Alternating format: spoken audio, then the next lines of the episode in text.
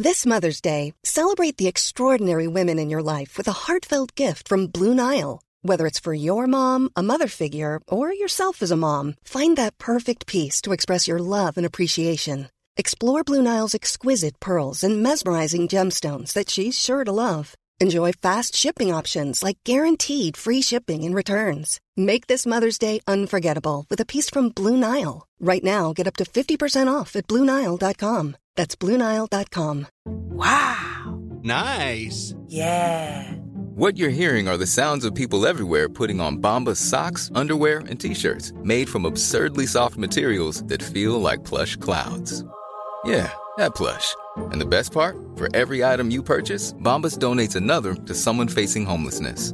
Bombas. Big comfort for everyone. Go to bombas.com slash ACAST and use code ACAST for 20% off your first purchase. That's bombas.com slash ACAST. Code ACAST.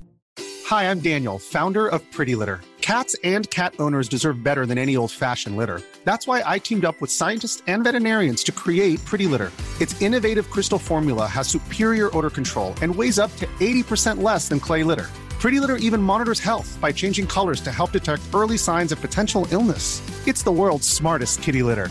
Go to prettylitter.com and use code ACAST for 20% off your first order and a free cat toy. Terms and conditions apply. See site for details.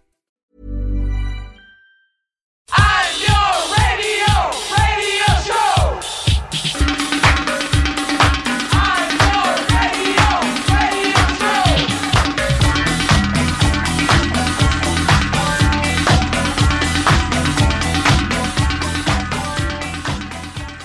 Hello and welcome to the Nialler9 podcast. It is episode 104 of the Nialler9 podcast. It's myself, Nialler9, and Andrea Cleary here. Hello, everybody. We're back after a little break. Yeah, uh, we took a break last week. Uh, unforeseen. Uh, I was actually helping my parents move house. That's so fair. that was a very wholesome activity. Uh, some they were moving out of my uh, my family house that I grew up in. My spent most of my teenage years and my early years. So uh, yeah, yeah, um, yeah. Weird. Did weird, you have any nice like home documents to go through during the? Oh move? well, I missed most of that. I was literally in post packing, helping them move, Okay. Yeah. uh, physically move stuff. But uh, That's because they don't want you to know that they turned your room into a gym. oh well. I mean, They- it was it's it was no longer my room. Really. Okay. I think they probably threw out stuff in that room about ten years ago without telling me. I never missed any of it. I remember my my mom uh, moving house once, and she she was at, at the new place. Her her and I have moved um, countless times over the years, but she was at the new place, and I was like, "Mom, did you did you throw away um, a big box of uh, Xbox games that I had?" And she was like, "Xbox games? No, I don't think I saw any." And I was like, "Are you sure?" She was like, "No." And I was like, they look a bit like DVDs. She was like, oh, yeah, the DVDs with the green thing. Oh, yeah, I threw them all out. I was like, uh, okay, that's, yeah, it's about 30 Xbox games that uh, I saved my pocket money up for.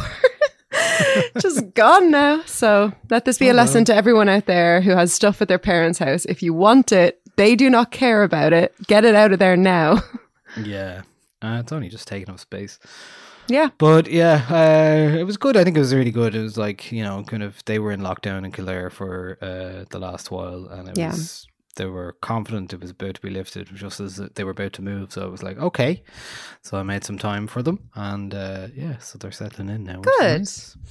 Yeah, it's good. Um, so we're going to be talking about a new album from Niamh Regan, who is a Galway singer songwriter. Her debut album is called Hemet, and uh, we'll be exploring that. Um, we'll also have some songs from AMAC and Ad- Adrianne Lenker, who just seems to not been able to stop working at all, uh, and the return of SZA along with others. Um, well, first, uh, Andrea, you watched uh, the Origins uh, Irish documentary uh, about hip hop, right? That was I on did. RT1 last week. I, I managed to catch it on the RT player a couple of days later. And what do you think of it? It was kind of, uh, first of all, it was, uh, you know, presented by Red Bull, so kind of made by Red Bull and um, Hmm. realized by Collective Films, I guess, in context for the last couple of years. Um, you know, Red Bull has stopped doing uh, the Red Bull Music Academy and stuff like this. So this is the first we've seen of a brand doing something uh, in music, that brand in particular, Red Bull doing something in music since then, since last year that they announced that.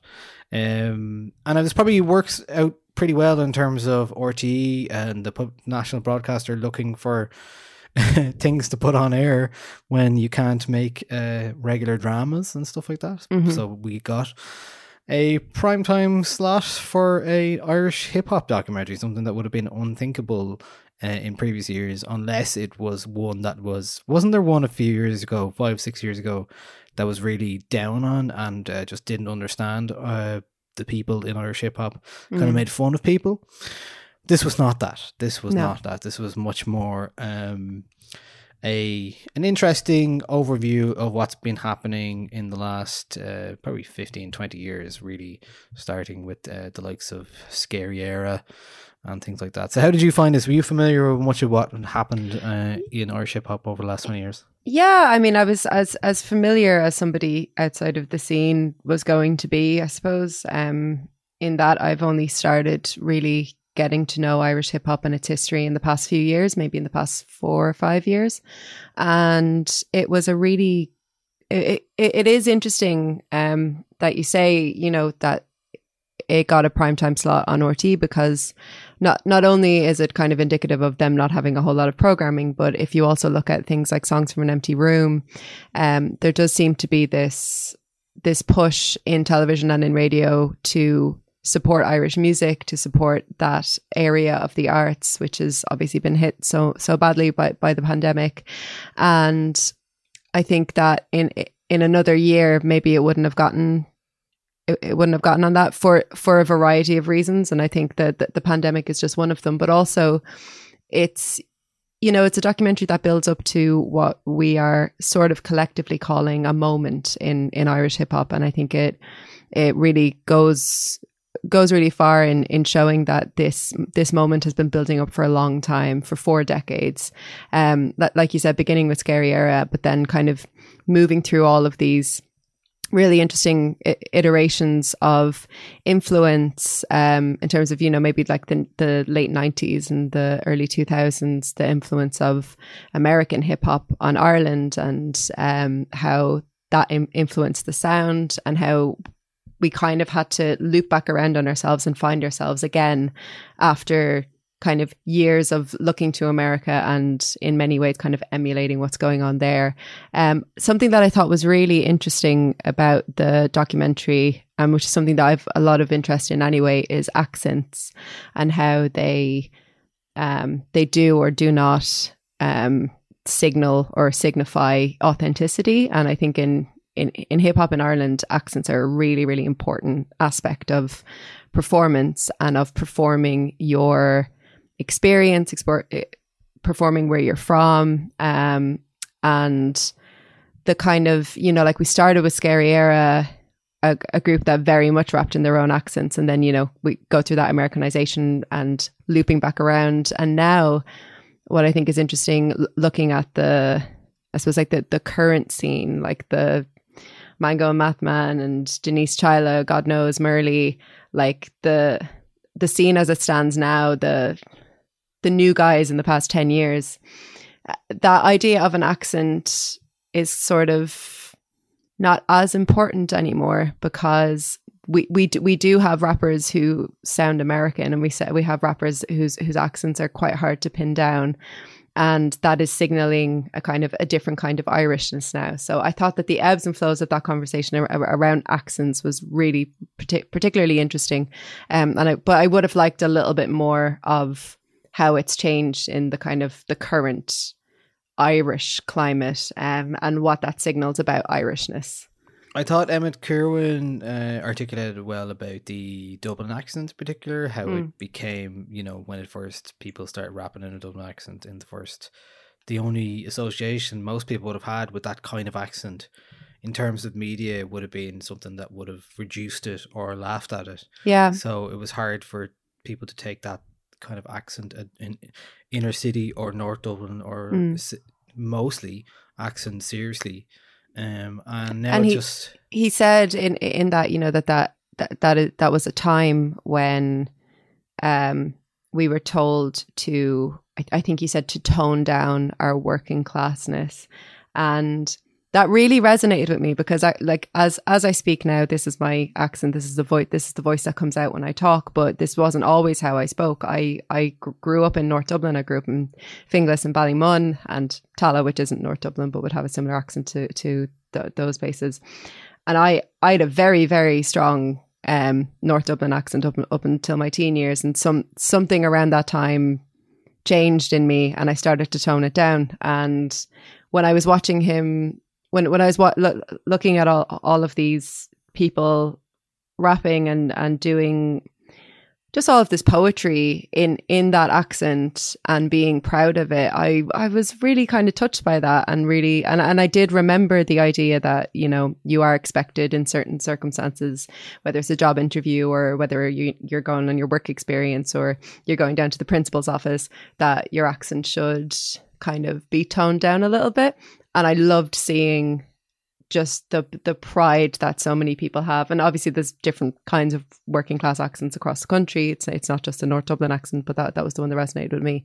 But um, yeah, I loved that. I lo- I I loved that pride of place that came, um, and and still does come in in, in Irish hip hop of housing estates and flat blocks and that those experiences are as valid and interesting as any other experience that you'll hear about you know in rap and hip hop across the world. Um, I love that. There was a few things about the documentary that I wanted a little bit more from it.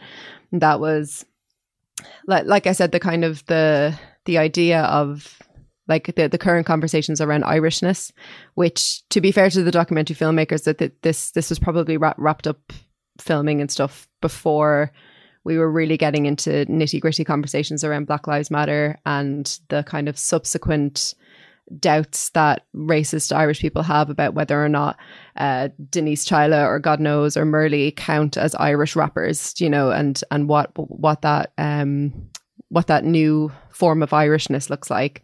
Um, I think yeah, maybe a little bit more around race and Irish hip hop could have been done with talking about, and also women in hip hop as well. There, there were a, f- a few women interviewed for it.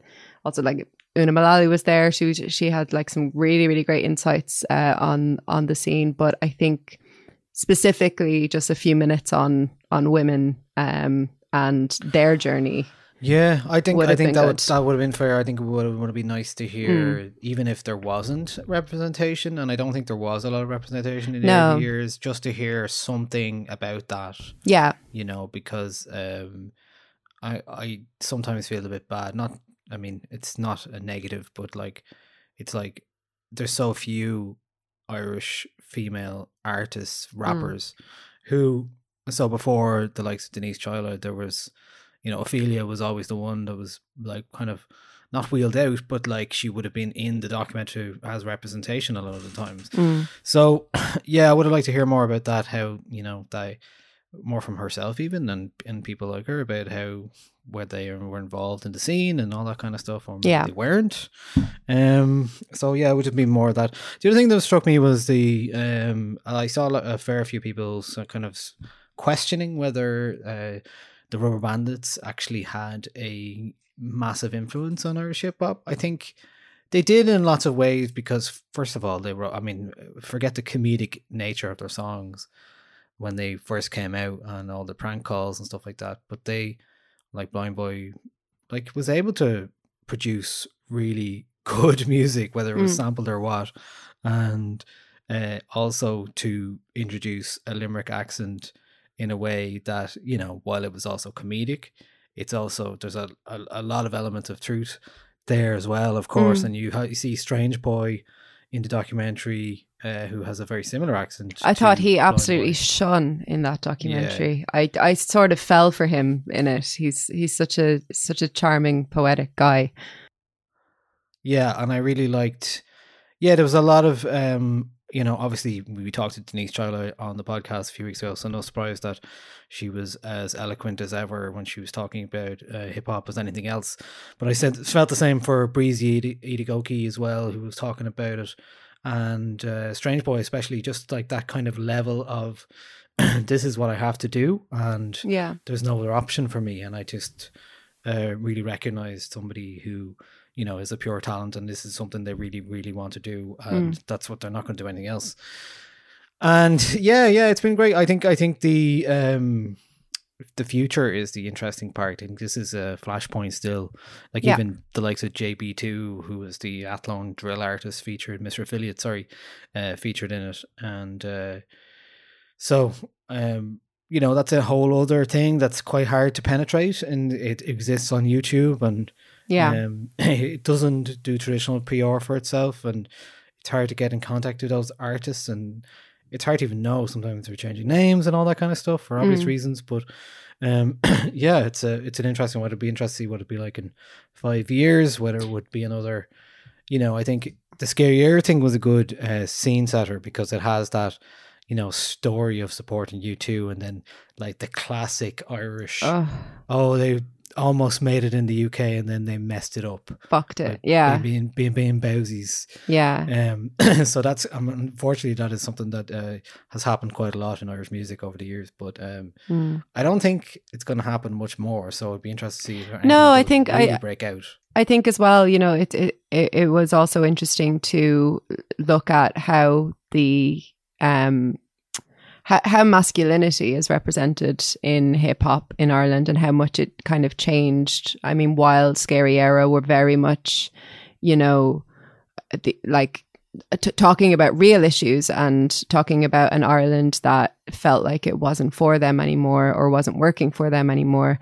Um, and that's th- those are themes that are still brought through to you know likes of Nealo, uh, Mango, and like uh, Kojaque. Uh, uh, like today, it is interesting to see that kind of gritty, hyper masculine side of the the punk side of um of Irish hip hop soften somewhat, and I think Una Mullally put it really well when she said that you know the the two most important um, cultural or social moments in the past five years have been a repeal movement and a, a marriage equality movement. So you're not really going to get these guys coming out and rapping um, kind of dissing women while you know a couple of years ago they were canvassing for repeal. So I think that that social aspect of it and that softening of masculinity, and I think as well the kind of campaigns around men's mental health in particular has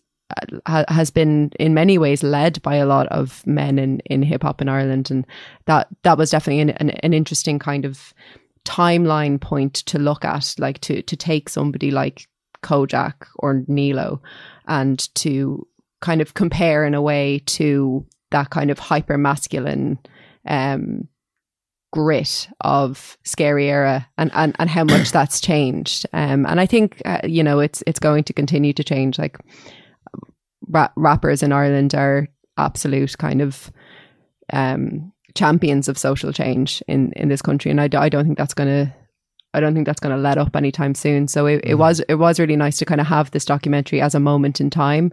Um, Irish hip hop still, I don't think, has like blossomed into as as much as it is going to, even over the next five years. I think we're going to get an absolute explosion of people seeing these people doing this and feeling like they can do it too. Um, and also, I thought the the documentary did a really good job of kind of making making Irish rap palatable for people who might scoff at it or who might Mm. think that um, rapping in an Irish accent is, is silly or you know just trying to be American or, or or whatever it is where it's like Ah, no actually we're PJ Gallagher and all.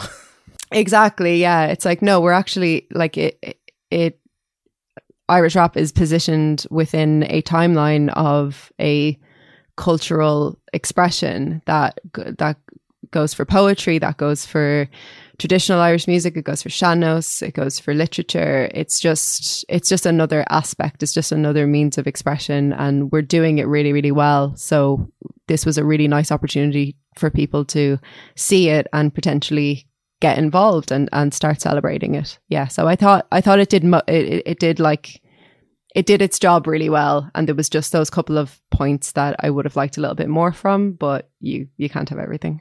Yeah, I thought it worked well without a narrator as well. It Yeah. gave it just uh, the uh, the music and the people who made it the focus, and uh, that worked really well. If you do want to see the documentary, it's called Origins, and it'll be on RedBull.com from Friday, September 11th, uh, to watch in full. Okay, so it's time for reason to be cheerful. Do we? we decided this week that we wouldn't talk about negative things, so therefore, it's great that we have a segment called "Reasons to Be Cheerful." It is. Uh, will I start? yes, please. Uh, I went to a gig. you did. I did. I went to a gig, and uh, it was two weeks ago now because we didn't do it last week. But uh, Wednesday was it? When Thursday last week, two weeks ago. Yeah. So uh, I went to see Paj, who has a song out recently called Superman. Um, Paj Mahalia, and uh, he um, it was it was a forty capacity seated gig in the Workman's. Um, it was unusual because it felt like it was a good marker for me to be able to go to an event, to a gig, and sit down, table service, 40 people, two people per table, all that kind of stuff. Um, very much a different experience than your regular gig, no standing, and no going to the bar, you know, putting on a mask and you go in and leave, all that kind of stuff.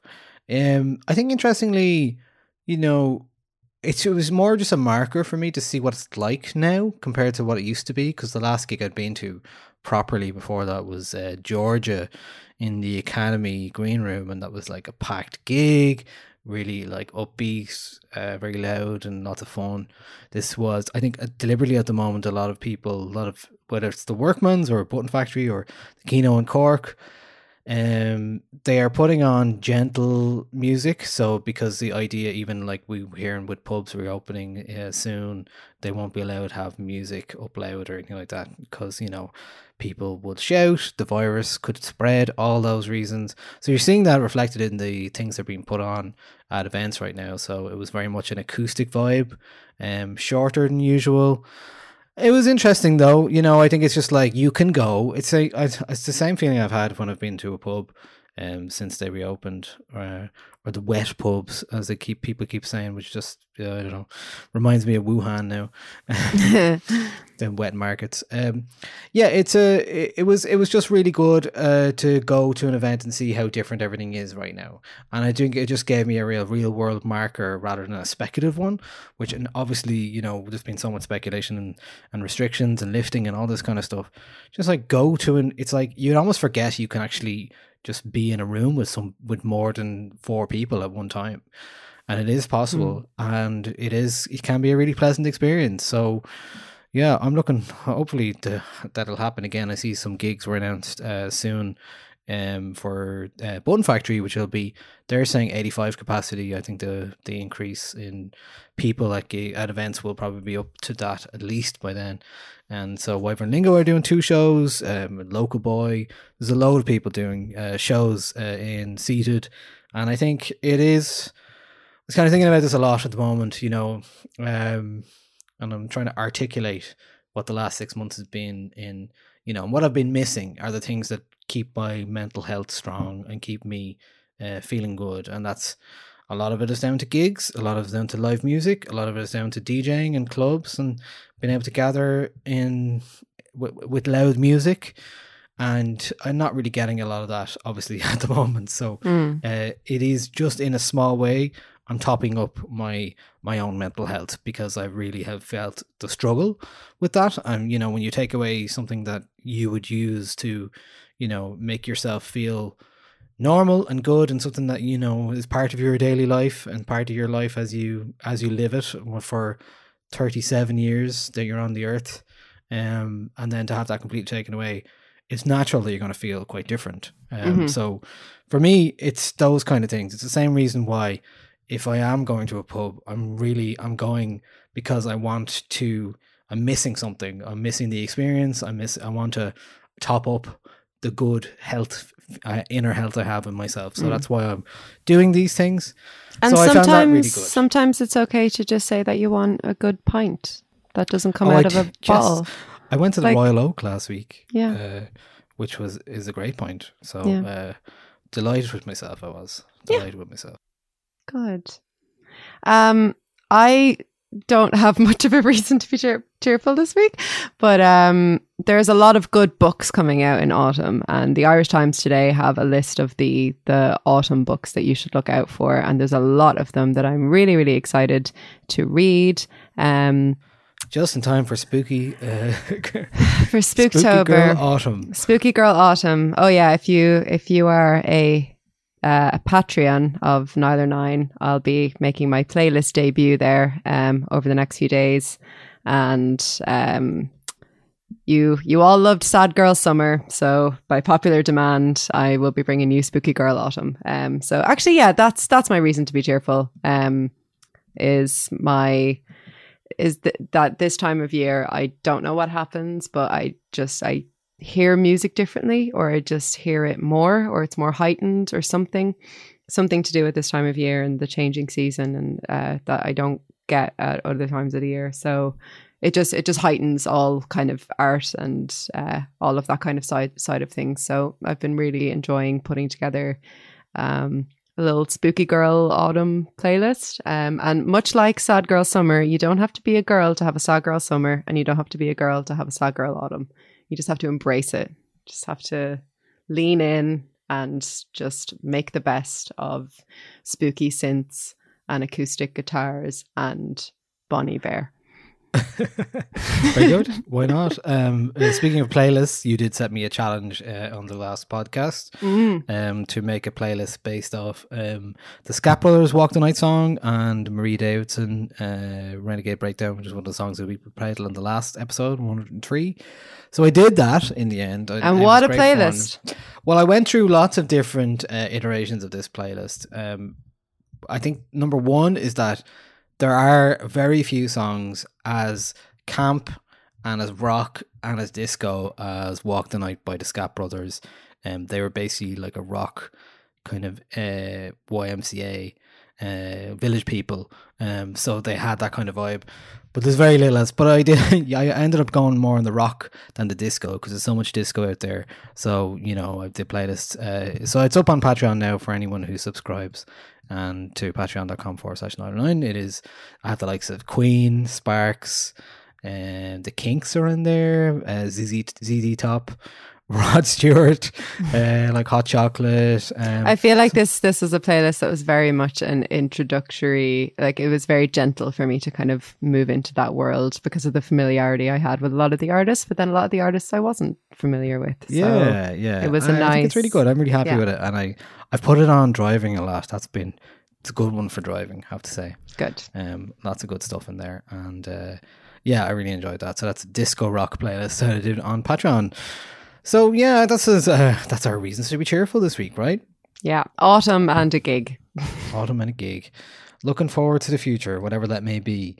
Okay, uh, it is time to look forward to a album from Niamh Regan, which came out last week. It is our album of the week. We'll be discussing it right now. It is called Hemet. Um, she's a Galway artist and singer songwriter, and uh, I think this album both took us a little bit by surprise um, in the last few weeks. Um, so I'm going to play a bit of a song right now, which is called uh, "Save the Day" from the album, which is called Hammett. Hemet from Niamh Regan. From Niamh Regan. From Galway.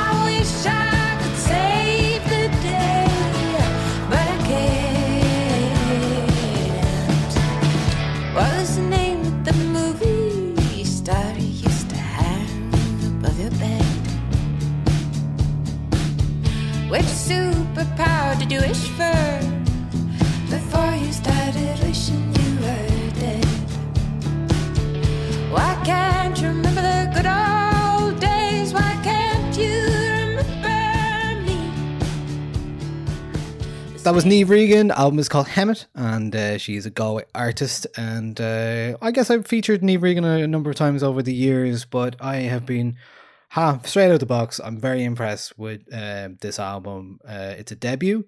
Uh, I didn't even know it was really coming out. It was one of those quietly released things. Um, obviously, people can't do gigs, so it's not like something. There was some big campaign around it, but um, it was uh, there was press for it, and when I gave it a listen, I was really, really impressed by the depth and um, the confidence and the maturity of this album, even compared to. Uh, uh, especially compared to the earlier stuff, which I also like. So I guess like Niamh Regan's music has always been really nice uh, folk singer songwriter music to me. I, I think she has a really lovely voice.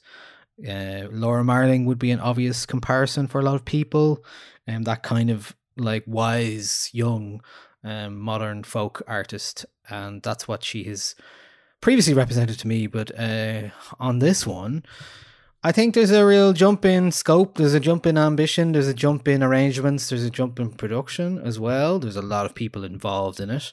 Uh, you know, we've got uh, the album is produced by Alex Borwick uh, alongside Regan on p- piano. She plays synth, guitar, obviously sings. We've got Caimin Gilmore, who's from um, Sun Collective, uh, playing double bass. Pat Daly on viola and violin. There's percussion. Anna Malarkey does backing vocals and synths.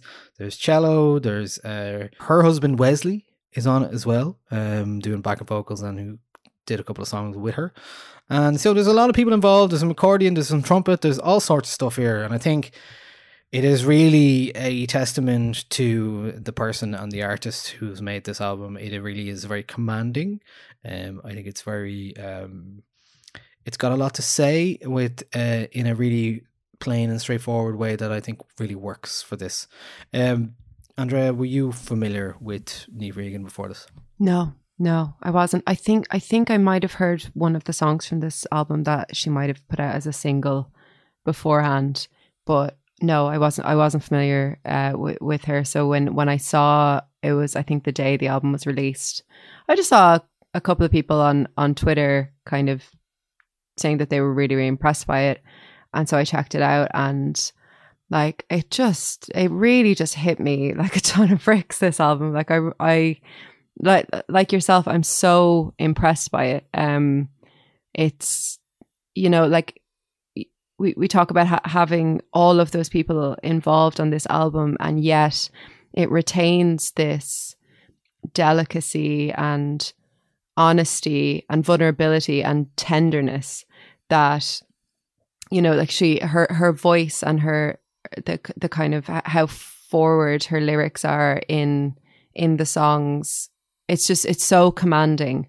um and so kind of wrought with with honesty that i i just as soon as i got to the end of the first play i just went straight back and went straight back. Um and i've been listening to it on a loop since. Um it's it's it's such a like it's such a feat to have a a debut album sound this um mature. And I, I was really surprised to see that she's only i think she's only 27 or 28 or she's kind of late 20s anyway. I think she just she sings with this this confidence and and her lyrics uh, are like coming from this wise old sage or something.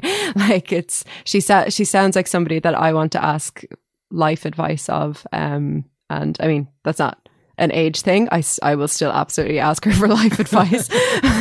um, but yeah, I, I just think her like her her experiences and um her like all all of the the the way that she distills her experiences in life down to these songs that are really familiar and and th- they come from this place of such authenticity that I saw myself and my friends and my family in, in one way or another in every one of these songs. Like I, I found so, something within the song that that resonated with me.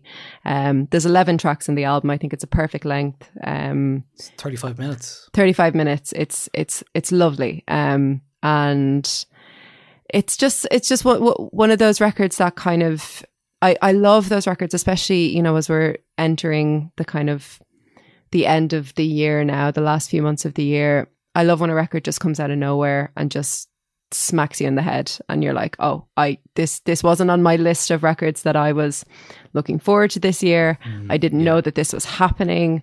And yet it just comes and completely kind of like I, I I think we'll we'll come to define whatever this small like couple of week long period of my life is like uh, uh, such as the frequency at which I've been listening to it. Um, yeah, it's uh, incredibly inspiring work. I think. Yeah, um, Niamh says uh, about the context of the background of the album. Uh, I recorded this album after one of the most challenging years I've faced so far. I lost my mom, got married, went back to school, and grew up a bit. My world got bigger and smaller all in one breath, and this album is about all of that. And it definitely feels like it. Um, what I'm also impressed by as well is, like I said, like having been familiar with um, her previous stuff. I think it was only, it says here 2017 is when she released her debut solo EP. I think 2016, 2017.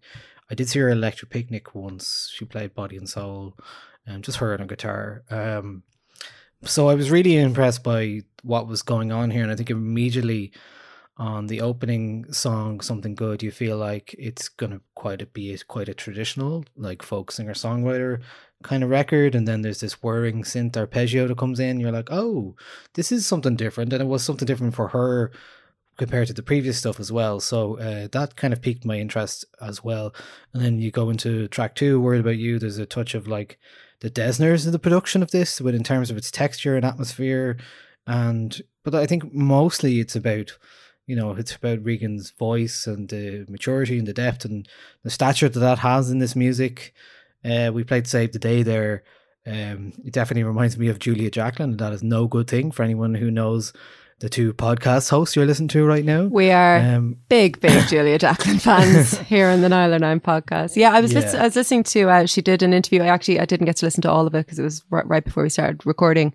Um, the point of everything's podcast has a um interview with her up now, uh, which is really really good. And she's she's really she's she's really quite shy and quite um like she's she she's definitely like being forthcoming about her, her artistry, but she's very humble about it, which which I thought was really nice. But she said about Save the Day that that song was as close as she can get to like rock and roll, uh, which I thought was a really interesting way of, of of looking at it. Like that that is a song that was not written as, as she- like she says it wasn't written for radio, but it was written with radio in mind. In that it is you know it's it's it's the pop song of the record.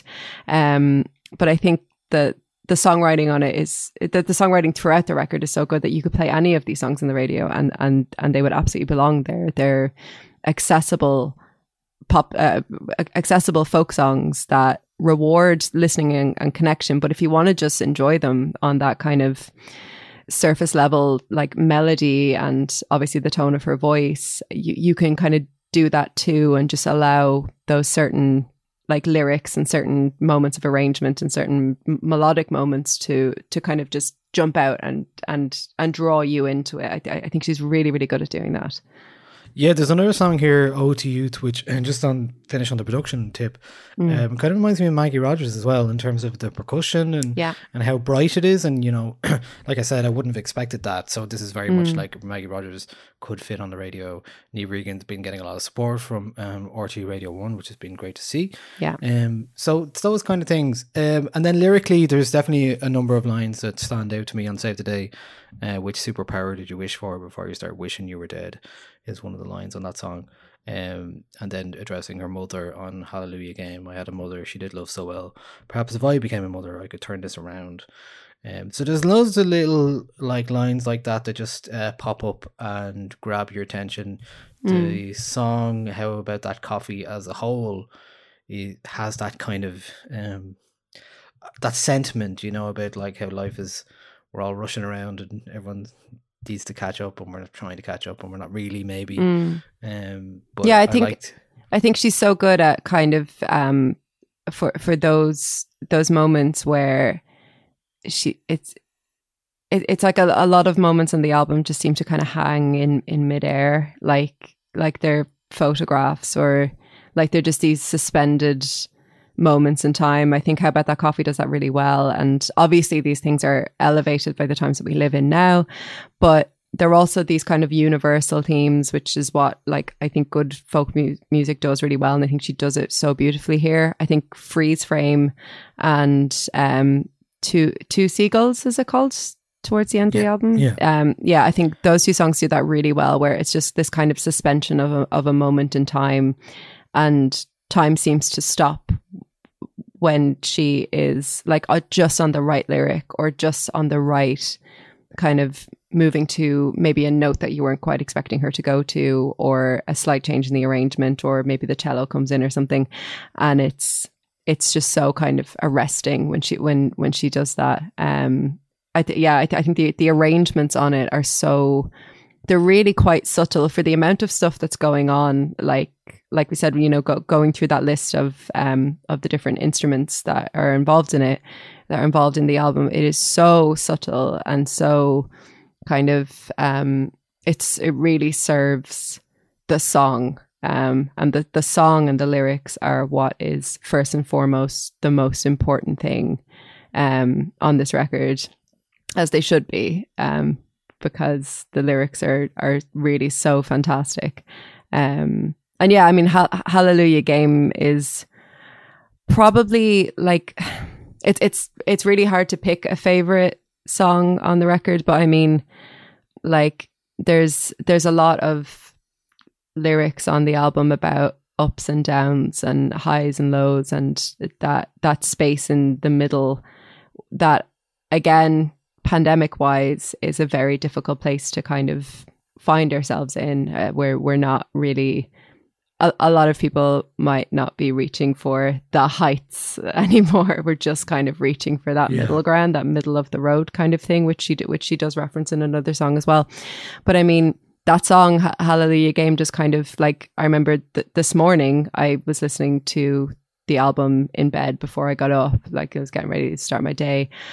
And I was just a bit like, oh God, another Wednesday, is it? Another Wednesday in lockdown.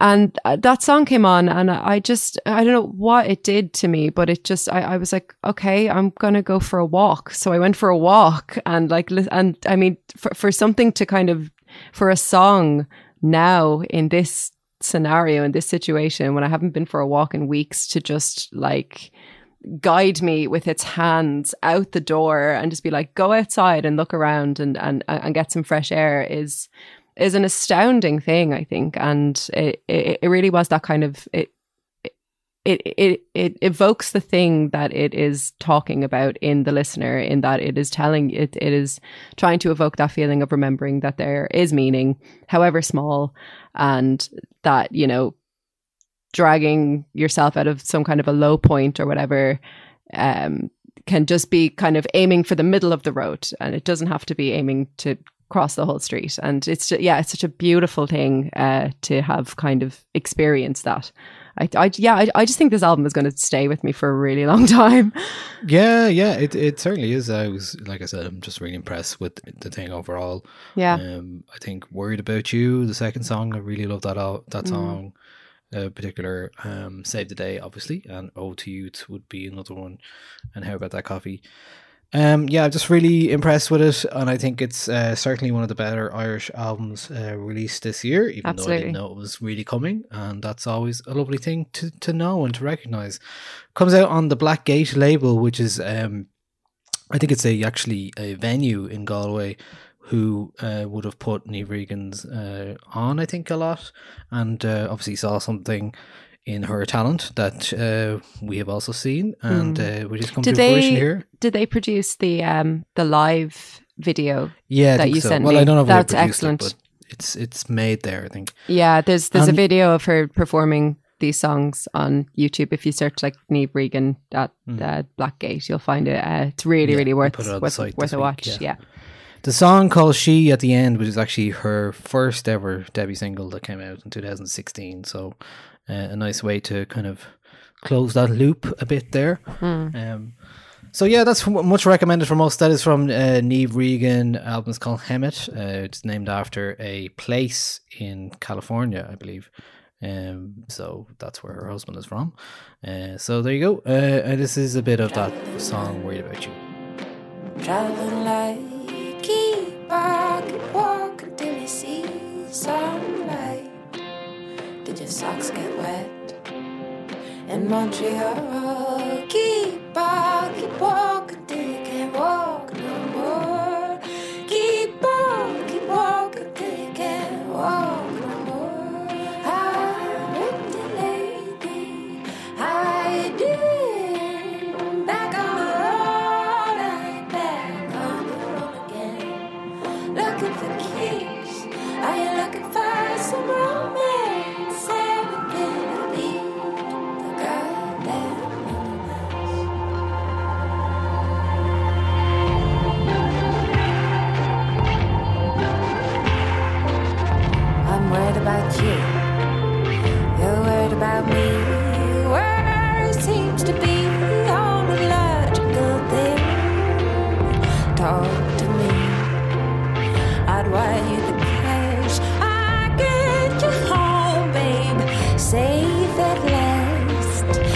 socks get wet? In Montreal.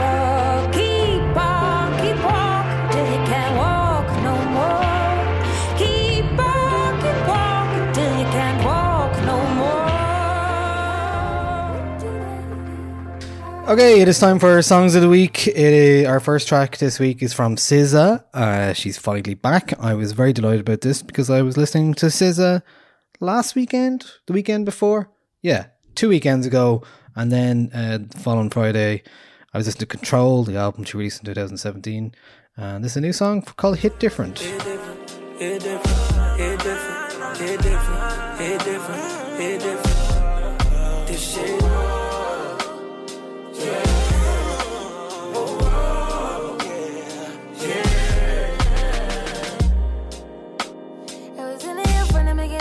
It was in to overdraft in this affair. Declining quicker than we started. Evidence we misaligned and not be more in love with you each argument. Something wrong with me. I like the way you screw your face up, trigger me right when I need it. You wrong, but I can't get on without you. It's a shame, and I can't blame myself. Keep loving you, you do it this. All that I know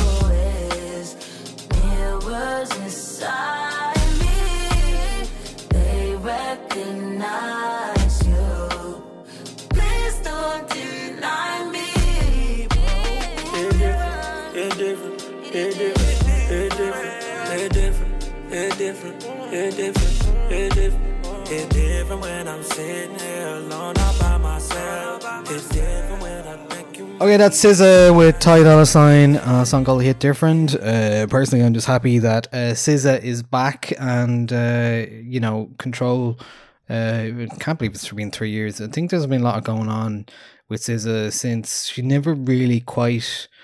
The album got a lot of acclaim and a lot of fans, but you know, the the kind of stuff like live shows never really happened beyond shows at Coachella and stuff like that. Uh, maybe that's okay. I mean, I think that there's a lot of stuff here that uh, the kind of music she makes, this kind of sultry, quiet R and B music, doesn't necessarily need a big stage.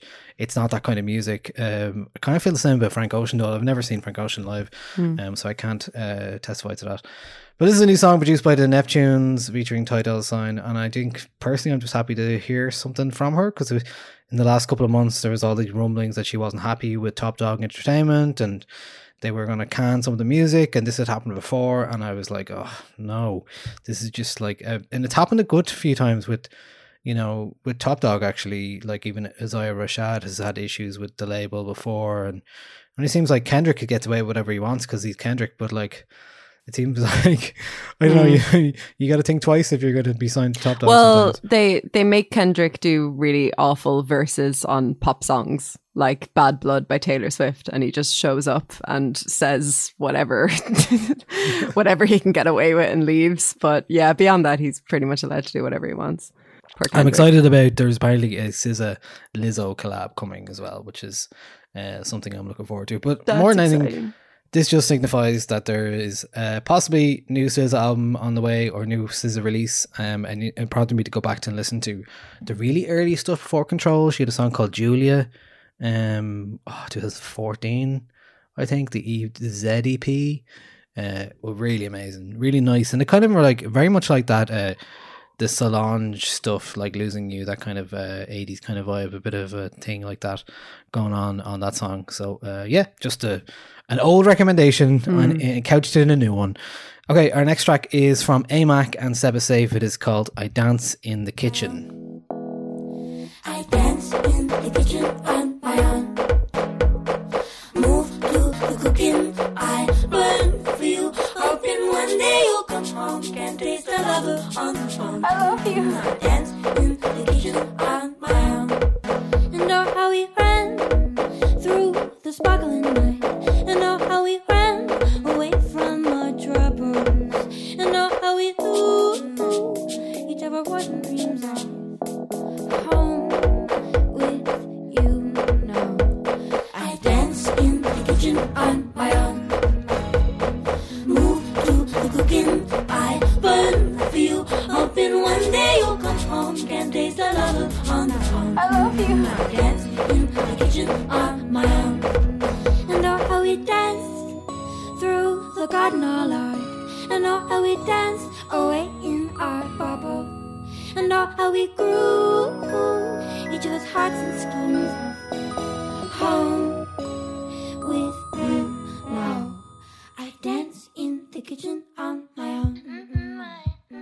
Okay, that was AMAC song was called "I Dance in the Kitchen." It is from an upcoming EP, um, also similarly titled actually, but it's called um, "How How to Make a Kitsch Pop Song to Show the World." Um, so this is a self-produced, entirely self-produced uh, EP, written, recorded, and produced by Aoife McCann, the main ar- artist in AMAC. Uh, previously worked and had made music with Lola Hush, who was currently doing solo stuff at the moment. So uh, I think Aoife McCann took the idea to make some stuff on her own, and uh, I think this is great. Uh, and like the song that followed up, uh, "Forever More Replay," there's just like that kind of charm to it. There's a lovely playfulness to it. I think she said. Uh, uh, a kitsch pop EP made through 100% child's play and solo belly laughs and uh, there's a lot here. There's a lot of character here. There's a even there's like a line that's sampled off WhatsApp or something. Can of Guinness, anyone? Uh, just those little bits, and there's uh, so I love the imagination here. I love the playfulness of it all. But more than anything, it's a song that just has stuck in my head ever since I heard it. And Yeah. I think that's a testament to the songwriting of Aoife McCann. I, I think this is just such pure joy and it's it's an instance in which you know somebody has found joy in like solitude um and kind of brought it up from the depths of herself uh, which I think is just such a such a marvelous thing to be able to do at the moment. There's a if, if you watch the music video on on YouTube there's kind of uh, a little interview with her beforehand and a bit of a making of um which gives a bit more of that background behind um, how, how she came to decide on this as a project. And a lot of it, it was to do with kind of her not having a whole lot of confidence as a producer and then realizing actually I can just have fun with this and this can just be a fun thing, a fun project that I work on. And then uh, she decides to um, release it as an EP, which is great. Um, but it's just yeah, it's it's really really catchy. I like how it has little eccentricities in it, where the beat sometimes seems to skip at maybe slightly the wrong time, and it and it kind of wrong foots you a little bit, and you're like, well, I think so, yes. It's it's great though. There's such charm in it, even you know the, the those spo- spoken word bits, and it's it is kitsch and it is um camp and it is all of these things but it is also crucially a banger um and i think it's it, it's the kind of joy and the kind of you know dancing on my own but not in a sad way um kind of thing that we need right now so yeah i'm It's a so- nice compliment to the song uh, that AMAC did with Le Boom uh, last year, Mm. Dancing Bug. Also, uh, I remember years ago, Grand Pocket Orchestra, the band, called themselves a Bockety Pop Mm. uh, band, and this is this is certainly a bit of a buckety pop Yeah. uh, song, and uh, yeah, like you said, it has that kind of um, built-in degradations and stuff like that, the little skips and and beats and stuff like that Mm. that just give it that extra charm. It's not like it's not sticking rigidly to the to what it's expected to do, and Yeah. uh, that's what the imagination of uh, AMAC is about for Yeah. me. Okay, our next song is from Alvaretti. It is called uh, "Looking Happy" and it is from a forthcoming album called uh, "Personal History," and it came out this week.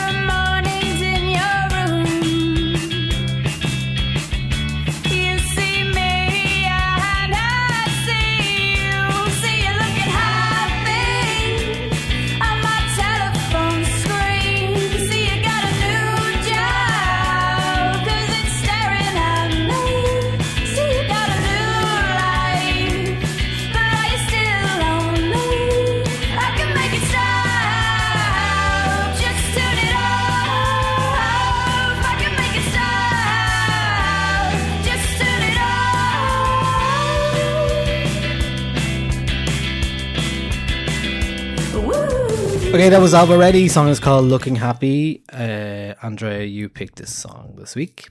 I did pick this song this week. Um, I was I was just so charmed by both the song and, and the music video, which uh, is just so funny. Like she's really hilarious in it. It's um, people haven't seen it. It's uh, obviously accompanies a song about um, pretend or perceived happiness. Um, and you know she's at her birthday party and she's bouncing on a bouncy castle but she is just completely straight faced in it. And it's really really funny. And you know there's like people around her sarah from pillow queens i spot in the background. And um it's a really kind of like genuinely funny music video um and i thought it, it went along with the song really well. And i think it's actually one of the best songs she's released um It's definitely the most upbeat one, I think. Um, Yeah, like it's- and it suits her really well, actually. it really does suit her that that kind of um bigger sound like moving more into a rock kind of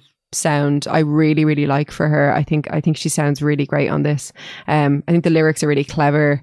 Um and it's it's really catchy as well um yeah i think she's done a fantastic job on this and it's it's no surprise to see it doing really well and uh, getting a, a good few plays and loads of shares and and, and that kind of thing because I think the subject matter really resonates. You know, like seeing people getting new jobs and just feeling really bitter about it.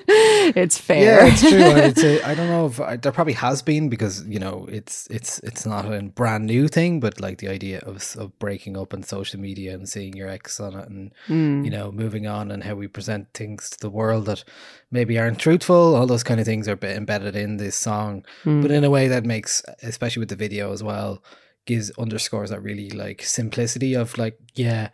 I'm here. I'm having a good time, but I'm Yeah. actually really annoyed and, and like I'm a bit, you know, uh, upset about it all. Mm. And I think it, it- I think that really does, uh, you know, match that very well. Yeah. and the song does as well. I'm yeah, I'm excited to hear you know Personal History is out on October second. yeah, I'm really Um, excited for it now. A debut, a debut, a debut Another from debut. uh, Alva Reddy. Uh, one of the many actually uh, Irish albums we have coming up in the next uh, number of weeks. We've the Oh Pilgrims album, like you mentioned, and uh, what else did I s- was I thinking of? Oh, there's a good few Irish albums. Uh, there's another one on the twenty fifth. There's loads on the 25th, isn't there? 25th is yeah. like big release day. Uh, Penny Hanna has an album out then as Yeah. well. Um, and yeah, there's a few more things. It was like up there was there was a day last week because of uh, in in like book publishing because of all of the delays with like publishing books over the summer. Um, there was something like six hundred books, like novels and nonfiction, all released on the same day. It was I can't remember what date it was. It was it was the date that um, Louise O'Neill uh, released her book. Um, I bought and- that book. uh, yeah, I'm dying to read it. I've I've too many books on my reading. Well, we'll get to this at the end of the episode. Yes, we will. But uh, but yeah, really excited for for uh, this album on what what did you say October second. October second, yeah. Same. Excellent. Uh, there's a gig on October second as well. I think in the Workman's that night for with Sweet. Alva, so you can get tickets to that maybe. Um, our final track of the week is from Adrianne Lenker, uh, also of Big Thief, who has a solo record out. Uh, this a song called Anything.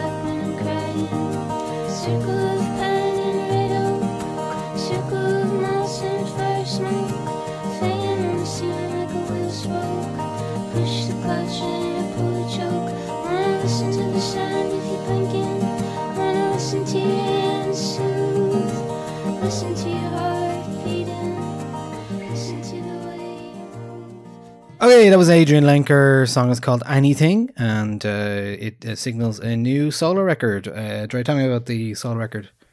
Yeah, so it is going to be the first we've heard from Adrianne since uh, Two Hands, which was released in 2019. That was last year, yeah, wasn't it? two two albums last year from Big Two Thief. albums last year, yeah, uh, big year. If I could have, you know, ten percent of this woman's work ethic, I think I would be, I'd be setting myself up pretty well for life. But um, she just is a lean, mean songwriting machine, and this is the the first track on the album, it's the first track we've heard from the album, and it's definitely more of a, it's more in line with her kind of solo work um, than her work with, with Big Thief, but obviously those kind of touch points are there. Her her voice is such a is such a driving force but behind those Big Thief records and and her lyricism as well. Um, I think that this track is just such a good example of the kind of economy of work that she has in that she is she appears to be doing like way like it, it is more than the sum of its parts uh, if that makes sense i mean like li- lyrics with adrianne lenker are always kind of you you kind of have to sit with them and and think about them for a bit. Like they're not always very immediate like they might be in in Niamh Regan's record for example um or a Laura Marling or something like that. Um they do kind of draw you in and ask you to consider them for a while. And I think that this is no different but um it's and, and then as well you know musically it's not it's not really changing much from the verses to the choruses it's just a slight little note change or she adds in a seventh maybe or I, I don't know like just just very very small steps in getting from one one kind of so, one sound to another. Um but it's just, but it just sounds so grand and huge. Um and I think is a really really sweet song. Um and a really just lovely and engaging and beautiful and everything that we've come to know and love about Adrianne Lenker. You know, I can't add anything more to that, but you're right. You're definitely right in terms of the small, subtle changes in that, and it doesn't really change otherwise. yeah, And I think that's something she probably does an awful lot, actually. yeah, Um, and it kind of lends that kind of uh, uh, uh, ether- ethereal quality to Yeah. these kind of this kind of music where you're never quite sure where you're with. Yeah. You're, in you know, are you in a verse? Are you in a chorus? I'm not sure. yeah. It's the, You're never going to get a big key change with Big Thief or with Adrianne Lenker, but I think it's just the that that economy of movement in its in its tonality. Um, did I just Oh, hear a firework? I just heard a banger. Oh, on the road. Oh my god, that's so exciting! That's the first banger of the year. I haven't heard one yet. It's, it's been go- it's been happening here twice this week. Now. Oh. second time. Down here in South County Dublin, no one has any crack. Um, Well, here off Cork Street, plenty of uh, action and banger action, and not the musical kind. well, um, Anyway, Adrianne Lenker, great song. Looking forward to the album, which I think is also out in October. I might have that completely wrong though. Yeah, I think you're right. I think you're Yeah, right. I think it's out pretty October, soon, Yeah. so. yeah. Very good.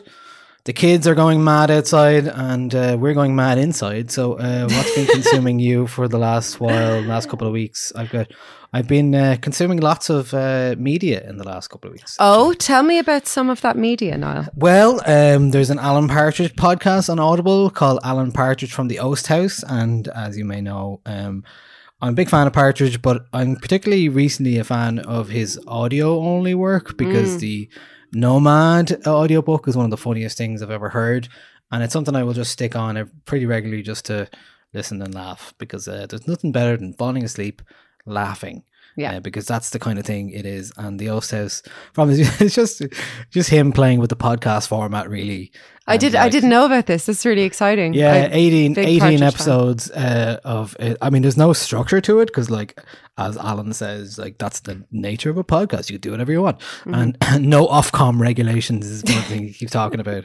Um, so it's very good, um, and it's just really a ramble with Alan Partridge. It's just him, is it, in a kind of a Blindboy fashion, where it's just him talking into the into the mic. Is it? Yeah, well, it's just him doing his regular things. Like there's one episode where he goes for a run, and, Okay. uh, and that's the episode. And then he turns around because there's a storm. There's one of him wondering aloud. Oh, we've got more bangers. Um, so I've been enjoying Alan Partridge from the Oast House. Uh, if you like Alan Partridge, you'd love it. Um, I watched the entire season of I Hate Suzie, the uh, Billie Piper uh, drama. Um, recently, um, I got no TV, so I've been watching stuff on that, and um, yeah, I enjoyed it. I, I wasn't sure where it was going for a while, but uh, yeah, it was an interesting show. Um, I went to see Tennis last weekend. Uh, I won't give any spoilers, so I guess I won't say anything about it. I, I I plan on going to see it within the next week, so we can talk about it next week if you like. yes, fair enough. Um, it is the kind of film you may want to see again, but I don't think you need to.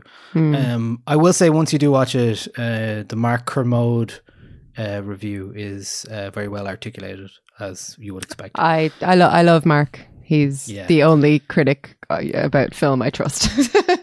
So- Um, I bought a copy of Louise O'Neill's After Silence book, so I started reading that this week. Uh, so I'm like six chapters in, so nothing major to report yet, but uh, enjoying that. And other than that, um, we didn't do a podcast last week, but we were going to review Kelly Lee Owens' album Inner Song. I've listened to that a fair bit. Um, really interesting electronic album. Uh, it's got lots of details and textures and kind of a bit ambient, but also very banging. Um, and also just playlists as well. I've been listening to a lot of uh, DJ Koze and PNL and John Talbot and all that kind of stuff. And uh, another another man who uh, an old lovable curmudgeon, Bill Callahan, who had an album out last week called uh, Gold Record, um, and just really lovely Bill Callahan record, uh, very domestic. Um, there's a song I send you the text to or the lyrics to it. Like there's a song where he's like, "See, I'm the type of guy who sees a neighbor outside and stays inside and hides." yeah, you, you Um, sent me those lyrics with no uh, context for them, and I was like, "What is this?" I had to go and Google it. Did I not say it was from Bill Callahan? Did I not I, say that? I don't think so, but I Oh, enjoyed it. I I I, I, quite liked it as a puzzle. Um, so good. that was that, that was fun for me. yeah, my um, friend does that to me sometimes, and that's I'm absolutely fine with it. totally fine with it. Um, I have been, I've actually been uh, very busy, so I haven't had a whole lot of time to consume media. But I did uh, finish selling Sunset, and it was. oh, listen, I tried, but I, I don't. mate. I don't think I can do it. it's, it's it's fair enough, honestly. But like, it just everything explodes, and the the the sheer level of drama is. I mean, I think I could only deal with three seasons of it, but holy Only three seasons of it. God, holy God, does it all go tits up? Um, but it's great. It's it's really really good. So, um, oh yes, the other the main thing I've consumed within the past week that has also in many ways consumed me is a book uh, by Susanna Clarke who wrote um, Jonathan Strange and Mr. Norrell. Book you might know came out like 15 years ago, um, and this is she she hasn't really this her second novel is out I think on the four, 15th of this month. Uh, it's called Pir- Piranesi. I, I, I've, I haven't said the word out loud yet. Um, and I was reviewing that in, in the last week, and it is just incredible. Like it's one of the uh, it's one of the best books I've read this year, and it's a book that as soon as I finished it, I wished I could wipe it from my memory and just read it again. Um, it's essentially about this man in a house, um, and the house is vast and um, endless, and it uh, he's he's sort it, it, it's told through his diary form, and he is mapping the house. So in the upper layers of the house, there are clouds and there are weather systems, and in some areas of the house, there are tides, and there are fish and everything. And and the the, the book is kind of following his diaries and trying to figure out what the house is, what it means, um, and you know there's there's one other person in the house called the other and there there might be yet another person in the house and it's just it's full of so much incredible world building that like by the second or third page you are you are so in even though its format is is difficult to get your head around get your head around in that you're kind of reading somebody describing an endless house. The her language and the way she does that is just so arresting. Like if you liked i mean it's it's similar like not at all in style to house of leaves but if you like that kind of um house as character thing um same with like haunting of hill house you know th- those Yeah. kind of touch points um you will love this uh there's even a bit of kind of his dark materials um in terms of like philosophical science and how lines are blurred between you know just because we could we didn't stop to think if we should which i realize now is from jurassic park. But but that's you know those those those kind of like um i'm not i'm not sure if, if is that called like metaphysics? I'm not sure what the name for that is but that kind of the- theoretical maths and physics and stuff but very much distilled so that a stupid person like me can can understand it. But um i i am recommending this to everybody when it comes out it is unbelievable it's so so good um i think i think you'll really like it niall i think you should read it Cool. All right, great. Lovely. Yeah. uh, and getting, i don't I'm getting more into books again. Uh, reading yay books again, well it's so- autumn time um so, and there's well, my problem now is, and I like this, so I would definitely need recommendations. So um, I've I've tons and tons and tons of recommendations for books. Uh, if anyone wants some, come to me. I'll I'll I'll tell you what books are good. I guess. Um, sure stick on a reading list on the Patreon as well. Sure, why Yeah, not? why not? Yeah, I might do that. Um, list.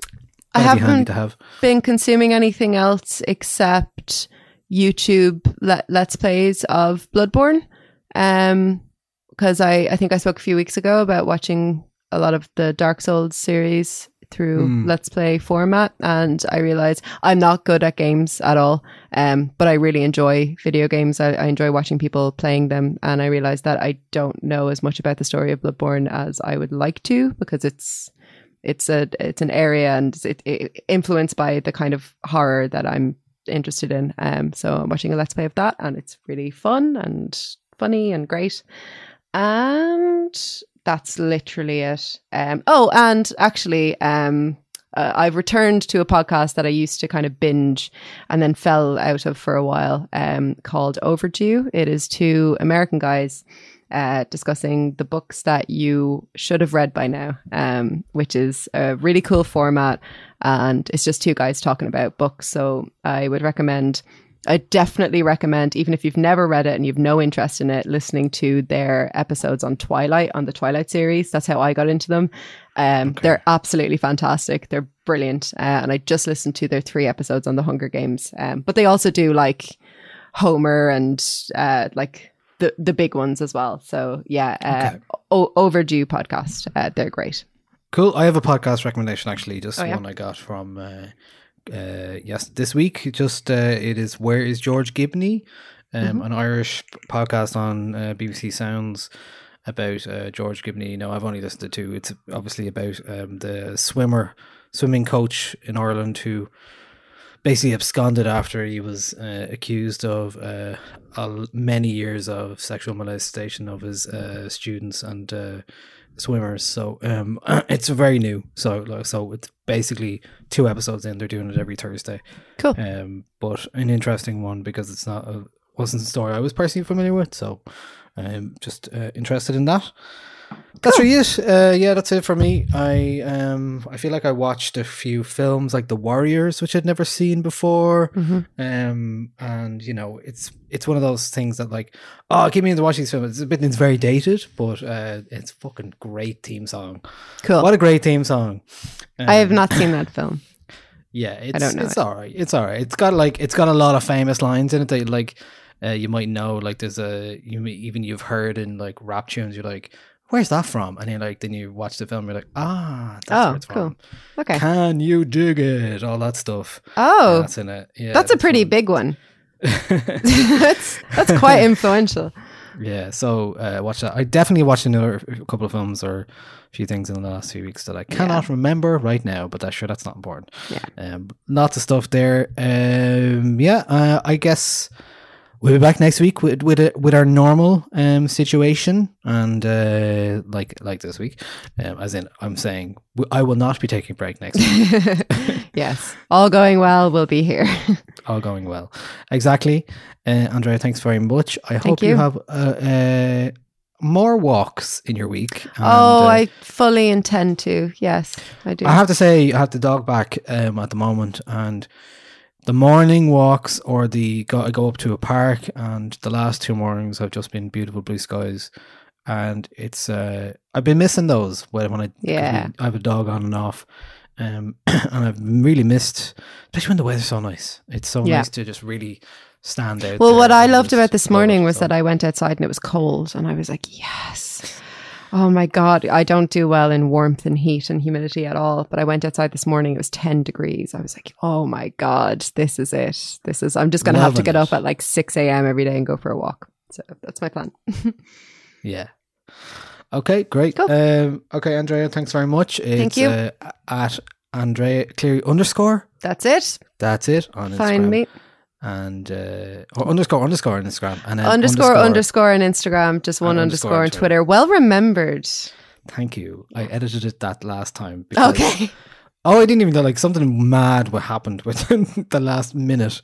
Do you remember? I actually dropped the. Uh, I dropped that uh, sound card when we were recording, and Yeah. When I put it back up, my voice was all mangled. So the last two minutes of conversation was just completely made no Oh. sense. Oh, great. So cool. I had to edit it. Had to Oh. it. Worked out well. Anyway, uh, we're going to finish with a song uh, from AMAC. There's one of the songs of the week, which is I Dance in the Kitchen. Uh, enjoy this. And we'll be back next week on the 99 podcast. Bye. Bye. I dance in the kitchen Cool. on Hey. Move to the cooking, I burn for you. Hoping one day you'll come home. Can't taste a lover on the phone. Mm-mm, I dance in the kitchen on my own. I dance in the kitchen on my own. Move to the cooking, I burn for you. Hoping one day you'll come home. Can't taste a lover on the phone. I love you. I dance in the kitchen on my own. And oh, how we ran through the sparkling night. And oh, how we ran away from our troubles. And oh, how we knew each our one dreams of home with you. No, I dance in the kitchen on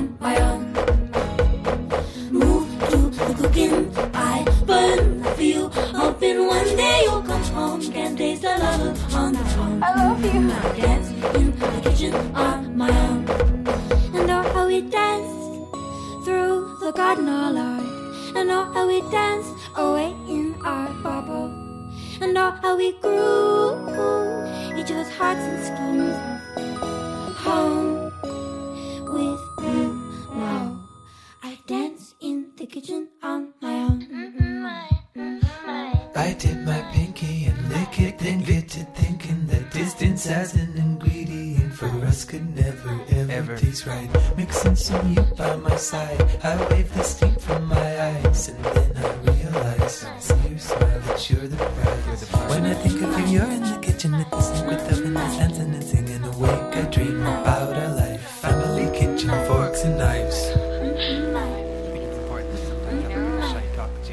Up and reverse, mm-hmm. do whatever you want with it. You know? I dance in the kitchen on my own. Move to the cooking, I burn for you. Hoping one day you'll come home. Can't face the lover on the phone. I love you.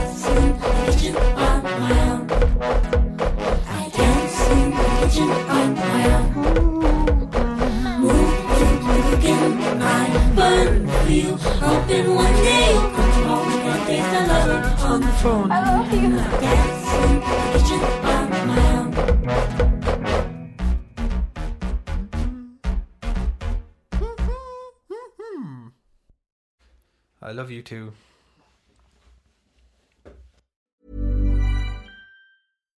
Normally, being a little extra might be a bit much, but not when it comes to healthcare. That's why United Healthcare's Health Protector Guard fixed indemnity insurance plans, underwritten by Golden Rule Insurance Company, supplement your primary plan so you manage out of pocket costs. Learn more at uh1.com. Hi, I'm Daniel, founder of Pretty Litter. Cats and cat owners deserve better than any old fashioned litter. That's why I teamed up with scientists and veterinarians to create Pretty Litter. Its innovative crystal formula has superior odor control and weighs up to 80% less than clay litter. Pretty Litter even monitors health by changing colors to help detect early signs of potential illness. It's the world's smartest kitty litter. Go to prettylitter.com and use code ACAST for 20% off your first order and a free cat toy. Terms and conditions apply. See site for details.